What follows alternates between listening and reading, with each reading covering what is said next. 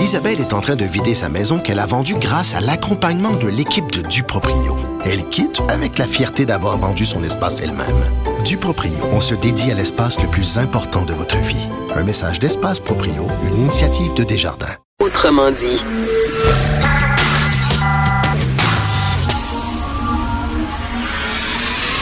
De 10 à 11. De 10 à 11. Richard Martineau. Politiquement incorrect. Cube Radio. Maudit qu'il fait fret. Il fait frais. Il fait pas froid. Il fait fret. Tu sais, quand les narines te collent, tu sais, quand tu craches puis ton crachat se transforme en glace avant de tomber par terre, il fait fret. Imaginez, vous êtes une femme de 93 ans. Vous êtes dans le plein milieu de la nuit. Vous êtes confuse. Vous êtes dehors dans un froid pareil, un froid. Ce qui est arrivé à la du Duceppe, c'est horrible. Vraiment, je pense qu'on peut pas imaginer pire mort que ça. D'ailleurs, toutes nos condoléances, sympathie à la famille du Duceppe. Je ne comprends pas. J'ai 57 ans. OK, j'ai 57 ans. Moi, là, tu pars une alarme à 4h15 du matin, je me réveille, je suis confus. Je suis mêlé. J'ai pas un début d'Alzheimer, là. Puis je suis pas, pas vieux, là. 57 ans, puis je suis mêlé. Ça sonne. Fait que là, ça a sonné à 4h15. La madame, écoute, là, 93 ans, met son manteau d'hiver. Elle sort, mais là, eux autres, ils prennent l'intercom puis ils disent ne sortez pas, ne sortez pas. Vous êtes... Puis là, ils pensent que la job est faite. C'est parce que t'es une résidence pour personnes âgées. Ils n'entendent pas. La plupart sont sourds. Tu penses, toi, là, tu pognes ton, ton, intercom, tu dis, ben, finalement, sortez pas, sortez pas, puis ta job est faite. Tu remets ton intercom, tu vas aux toilettes, puis tu dis, bon, tout le monde est averti. Voyons donc.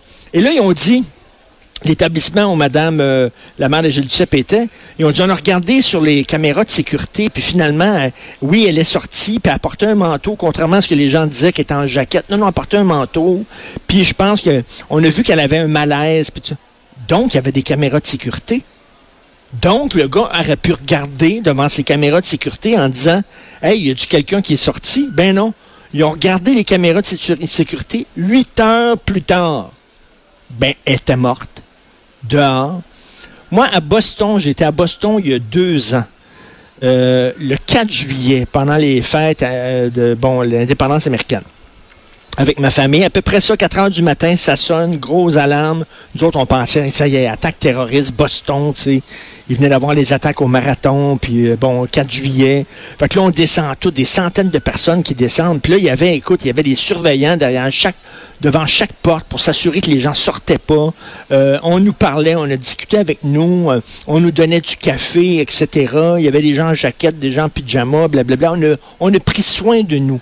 C'était vraiment bien fait. C'est un hôtel avec des gens là, qui, étaient, jeunes, avec des gens qui avaient toute leur tête. C'était un hôtel c'était parfait, c'était super bien fait. Ils ont tout vérifié. Il y avait, comme je dis, un surveillant devant chaque pas. Là, on parle d'une résidence personnes âgées, des personnes hyper vulnérables. Il y en a là-dedans qui commencent à être confus. Il y a des gens qui sont vieux, qui sont sourds. Puis là, on dit Hey, faites ma job, moi là, là. Faites un petit avertissement à l'intercom, puis c'est tout. C'est incroyable. La façon dont on traite les vieux au Québec, c'est hallucinant. Et ça, c'est une maison de prestige. C'est un établissement prestigieux. Imaginez les établissements, les gens qui ont moins d'argent. Il a fallu avoir une loi, il a fallu voter une loi pour obliger des résidences pour personnes âgées à installer des gicleurs. Parce que si on les obligeait, si on les obligeait pas, eux autres, ils n'en installaient pas. Ils n'installaient pas de gicleurs. Christy, c'est une résidence personnes âgées. Allô? Ben non, ça a pris l'incendie à l'île verte pour qu'on allume, pour qu'on dise, ben c'est vrai que ça devrait être obligatoire, les gicleurs dans les résidences personnes âgées. De je trouve ça vraiment incroyable, hallucinant. On juge de la qualité d'une société à la façon dont cette société-là prend soin de ses plus vulnérables, c'est-à-dire les personnes âgées et les enfants. Et au Québec, on fait pitié.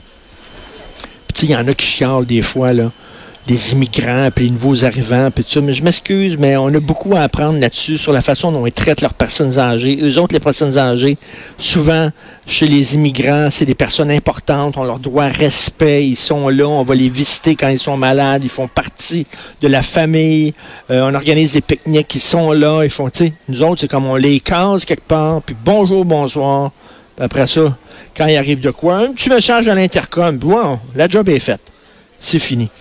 François Legault, qui est en France, Vous avez entendu parler, euh, avez-vous entendu le discours de François Legault en France? Il ne gagnerait pas un prix d'orateur. On s'entend, là? C'est pas un grand tribun.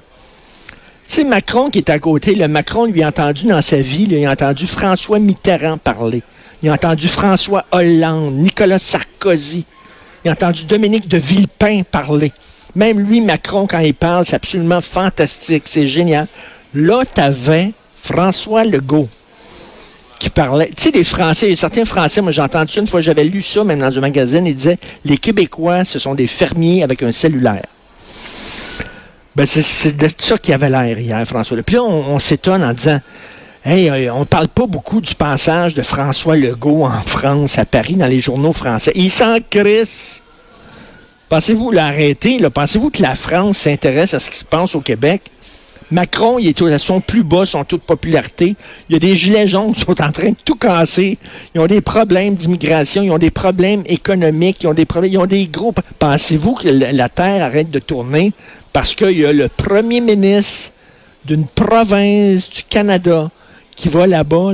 Écoute, moi, je suis sûr que Legault, il parlait devant quoi? Devant des journalistes québécois qui sont partis de Montréal, qui sont allés le suivre, qui sont allés là-bas ils sont allés, puis là, il y avait la délégation du Québec. Puis là, c'était rien des Québécois qui s'intéressaient à ça. Puis là, ils parlaient. Là, c'est comme s'il avait fait un discours ici. Finalement, là-bas, là, Macron à côté. Écoute, là, c'est comme, euh, là, on se demande, ils s'en foutent, là.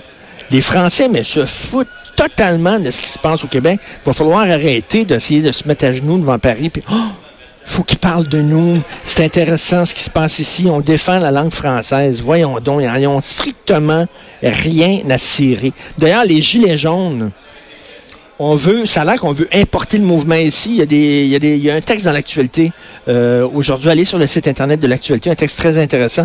Il y a des militants qui veulent importer l'idée des Gilets jaunes, le mouvement des Gilets jaunes ici à Montréal.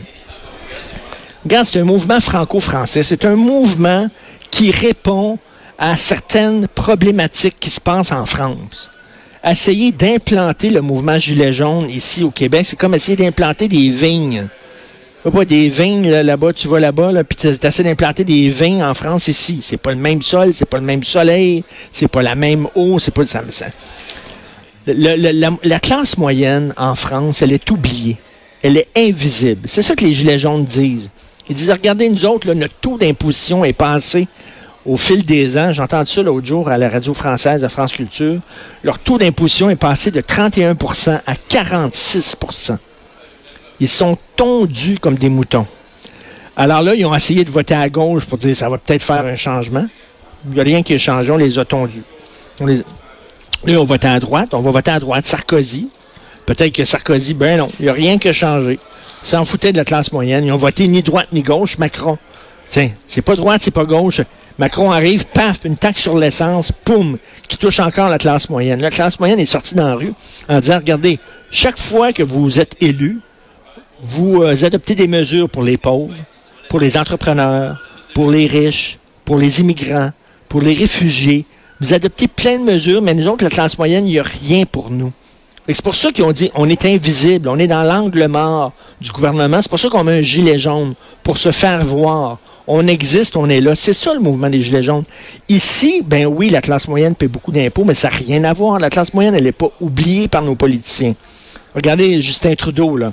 Il a donné des cadeaux à la classe moyenne.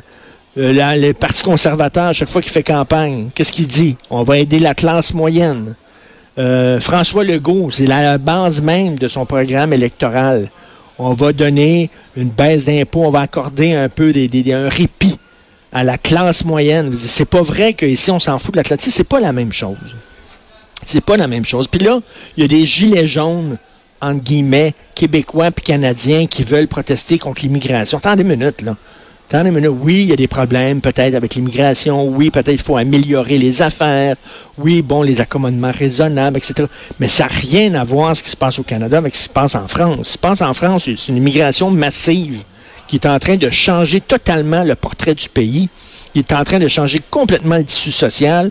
Il y a des quartiers en France comme Seine-Saint-Denis. Tu te promènes là-bas, tu te crois au Maroc, tu te crois en Algérie, tu te crois en, en Tunisie. Même les Français à la peau blanche de souche ne sont pas bienvenus. C'est complètement autre chose. Attends une minute. Les autres, les Français disent, oh, oh, oh, oh là, vous avez ouvert les portes. L'immigration arrive en grand nombre. Vous ne nous avez pas consulté, vous ne nous avez pas demandé ce qu'on en pensait. On sort dans la rue, puis on dit, écoutez, on est là, on existe, puis on a le droit d'avoir une voix au chapitre. Vous avez pris des décisions qui sont en train de changer totalement notre pays, puis jamais nous autres, on a validé ça, puis on a avalisé ça. Donc, c'est ça qu'ils disent fois. Mais ça n'a rien à voir avec les problèmes d'immigration au Canada. C'est pas, pas comme. Donc, à un moment donné, implanter des, des, des trucs. Il faut-tu arrêter de. On, regarde ce qui se passe en France, puis on, on pense que ça se passe ici. C'est comme la violence policière. On dit, regardez, la violence policière, c'est incroyable. Ça tire sur les Noirs, puis les policiers sont racistes. Non, en Alabama, OK. Je dis, OK. En, Georgie, peut-être. En Caroline du Sud, peut-être. Mais pas ici. Pas les policiers ici du Québec. Même, il va falloir arrêter de se regarder, de se comparer aux États-Unis, de se comparer à la France. On a un écosystème sociopolitique économique qui est différent. Il faut arriver avec des, réponses qui répondent à nos problèmes à nous et pas aux problèmes de l'extérieur. Puis je veux faire, en terminant, une petite affaire sur Caroline Néron, parce qu'il y a encore plein de gens qui défendent Caroline Néron. Imaginez, vous êtes un jeune entrepreneur. Vous, vous êtes choisi à l'émission Les Dragons. Là, vous dites, là, je vais faire un pitch.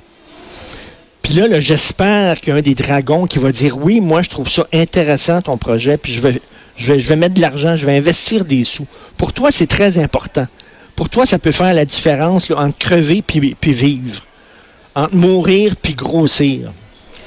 Alors, quand les jeunes entrepreneurs qui étaient là, qui étaient choisis par les dragons, puis qui étaient choisis par Caroline Néron, puis elle disait, oui, toi, je te choisis, je trouve ça intéressant, je vais investir dans ton projet, alors qu'elle le savait fort bien que jamais elle leur donnerait une scène parce qu'elle était dans le trou et qu'elle devait des millions de dollars, dont des millions de dollars en taxes et en impôts.